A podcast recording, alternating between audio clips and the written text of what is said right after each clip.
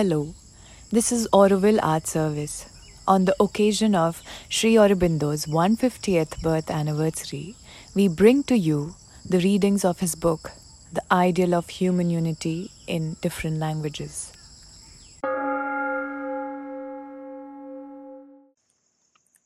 Capitolo due. L'imperfezione degli aggregati passati.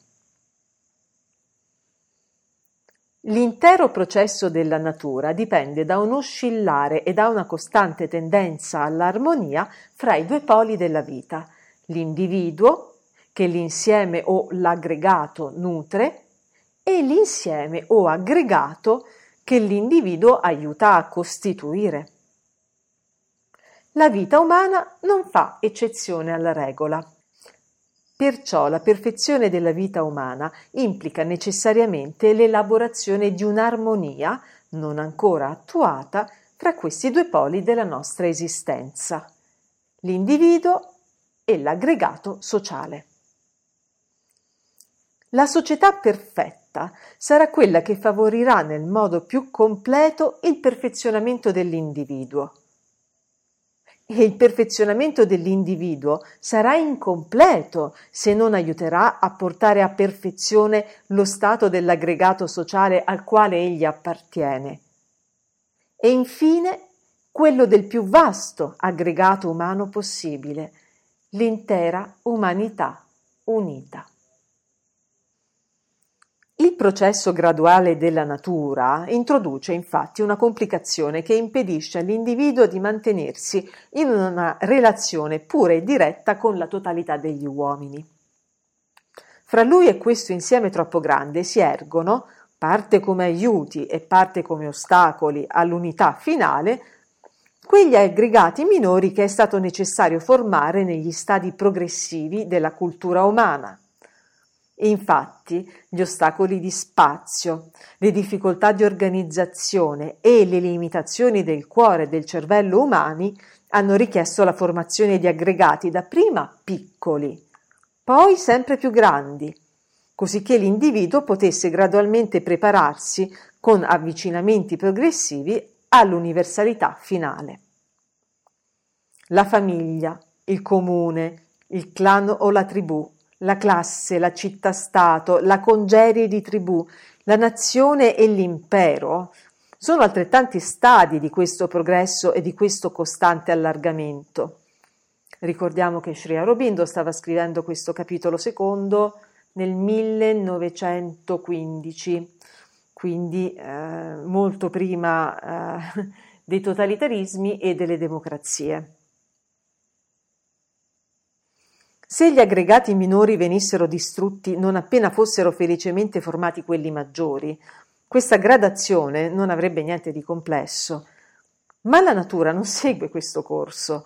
Di rado essa distrugge completamente i tipi che ha creato, o distrugge solo ciò che non riveste più alcuna utilità, mentre il resto lo conserva al fine di servire il suo bisogno o la sua passione per la varietà, la ricchezza e la multiformità, limitandosi a cancellare le linee divisorie, oppure modificando le caratteristiche e le relazioni quanto basta per permettere la maggiore unione che sta creando.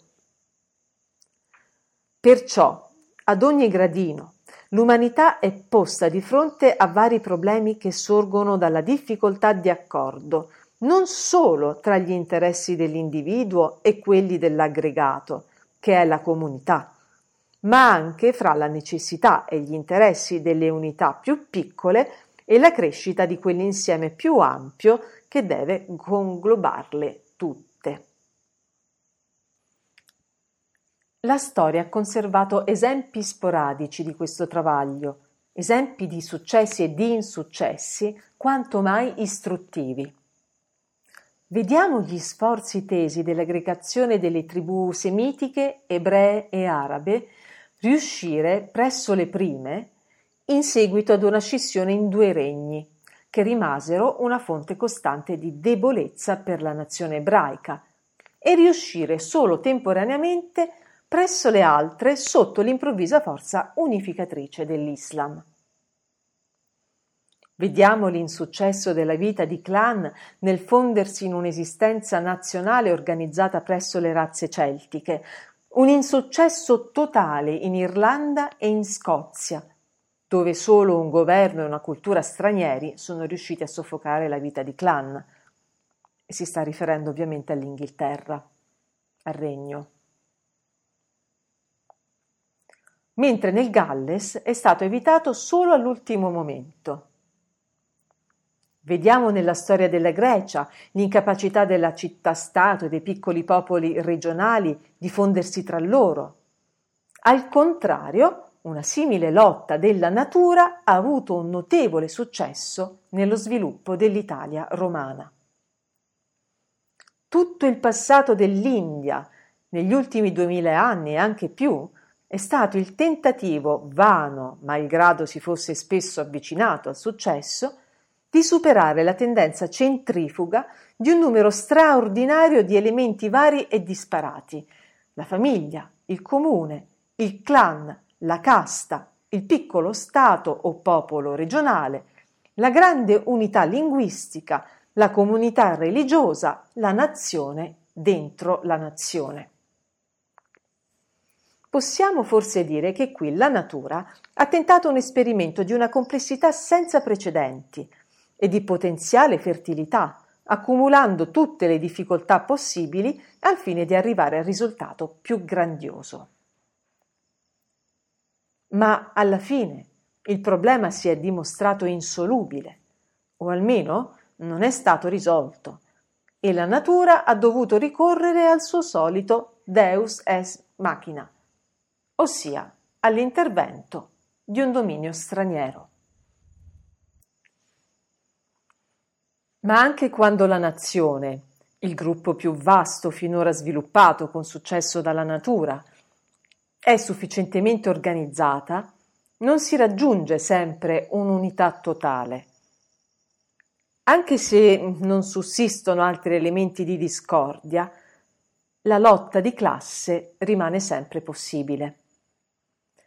Tale fenomeno ci porta ad un'altra regola di questo graduale sviluppo della natura nella vita umana, che troveremo di notevolissima importanza quando arriveremo al problema di un'unità umana realizzabile.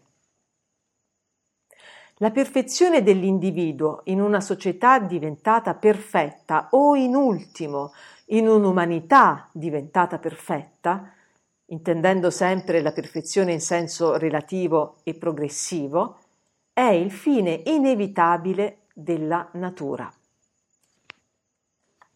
Ma il progresso di tutti gli individui di una società non procede di pari passo, con una marcia uguale ed uniforme. Alcuni avanzano, altri rimangono fermi in modo assoluto o relativo. Altri ricadono indietro. Di conseguenza, l'emergere di una classe dominante è inevitabile all'interno dello stesso aggregato, proprio come nell'urto continuo fra gli aggregati è inevitabile l'emergere di nazioni dominanti. Prevale quella classe che sviluppa nel modo più perfetto il tipo di cui la natura ha bisogno al momento per il suo progresso o, come può anche capitare, per il suo regresso. Se essa richieda potere e forza di carattere, emerge un'aristocrazia dominante. Se conoscenza e scienza, emerge una classe dominante, letteraria ed erudita. Se abilità pratica, ingegnosità, economia ed efficiente organizzazione, emerge una borghesia dominante o classe dei Vaishya, solitamente con alla testa gli uomini di legge. Se diffusione piuttosto che concentrazione del benessere generale e di una stretta organizzazione del lavoro, allora è possibile anche il predominio di una classe artigiana. Ma questo fenomeno, sia di classi dominanti che di nazioni dominanti, è solo una necessità temporanea, in quanto lo scopo finale della natura nella vita umana non può essere lo sfruttamento dei molti da parte dei pochi o addirittura dei pochi da parte dei molti, né la perfezione di alcuni al prezzo di una bietta sottomissione e di una ignorante assoggettamento della maggioranza dell'umanità. Queste possono essere solo soluzioni transitorie. Perciò vediamo che tali predomini portano sempre con sé il seme della propria distruzione. Essi devono sparire o per espulsione o abbattimento dell'elemento sfruttatore, oppure per una fusione e un livellamento. In Europa e in America vediamo che le classi dominanti dei brahmini e degli kshatriya, i brahmini rappresentano la classe dei sacerdoti, sono gli uomini di conoscenza, gli kshatriya rappresentano la cosiddetta classe liberale, diciamo l'aristocrazia, sono gli uomini di potere. Ecco, queste due classi in Europa e in America sono state abolite, o sono sul punto di essere ridotte all'uguaglianza con la massa generale. Restano solo classi rigidamente separate, la classe dominante dei proprietari e quella dei lavoratori, e tutti i movimenti più significativi del momento hanno come fine l'abolizione di quest'ultima superiorità. In questa tendenza persistente, l'Europa ha obbedito ad una legge grande della marcia progressiva della natura, che è quella di tendere verso un'uguaglianza finale. Certo, non si pretende un'uguaglianza assoluta, né essa è possibile, proprio come non è possibile né sarebbe minimamente auspicabile un'uniformità assoluta. Un'uguaglianza di fondo che possa rendere inoffensivo il gioco delle vere superiorità e differenze, è però indispensabile per qualsiasi concepibile perfettibilità della razza umana. Perciò il miglior consiglio per una minoranza dominante è sempre di riconoscere in tempo il momento giusto per abdicare e trasferire i suoi ideali, le sue qualità, la sua cultura e la sua esperienza al resto dell'aggregato, o a quella parte di esso che è pronta per tale progresso.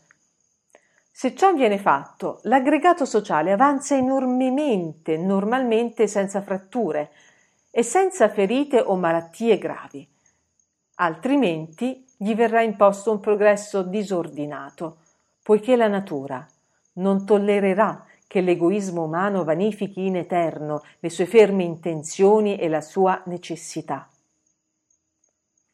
Laddove le classi dominanti riescono a sottrarsi alle esigenze della natura, è probabile che il peggiore dei destini attenda l'aggregato sociale, come ad esempio in India, dove il rifiuto assoluto dei brahmini e di altre classi privilegiate di portare il grosso della nazione il più vicino possibile al loro livello, l'aver essi scavato un fosso incolmabile di superiorità tra sé e il resto della società, ha costituito la causa principale del loro declino e infine della loro degenerazione. Infatti, dove i suoi fini vengono frustrati, la natura inevitabilmente ritira la sua forza dal trasgressore fino al punto di introdurre e di impiegare altri mezzi esteriori per annullare l'ostacolo. Ma anche se l'unità all'interno è resa tanto perfetta quanto possono renderla i meccanismi sociali, amministrativi e culturali, resta sempre il problema dell'individuo.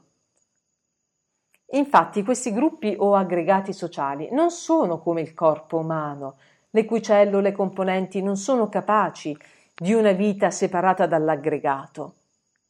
L'individuo umano tende ad esistere di per sé e a superare i limiti della famiglia, del clan, della classe e della nazione.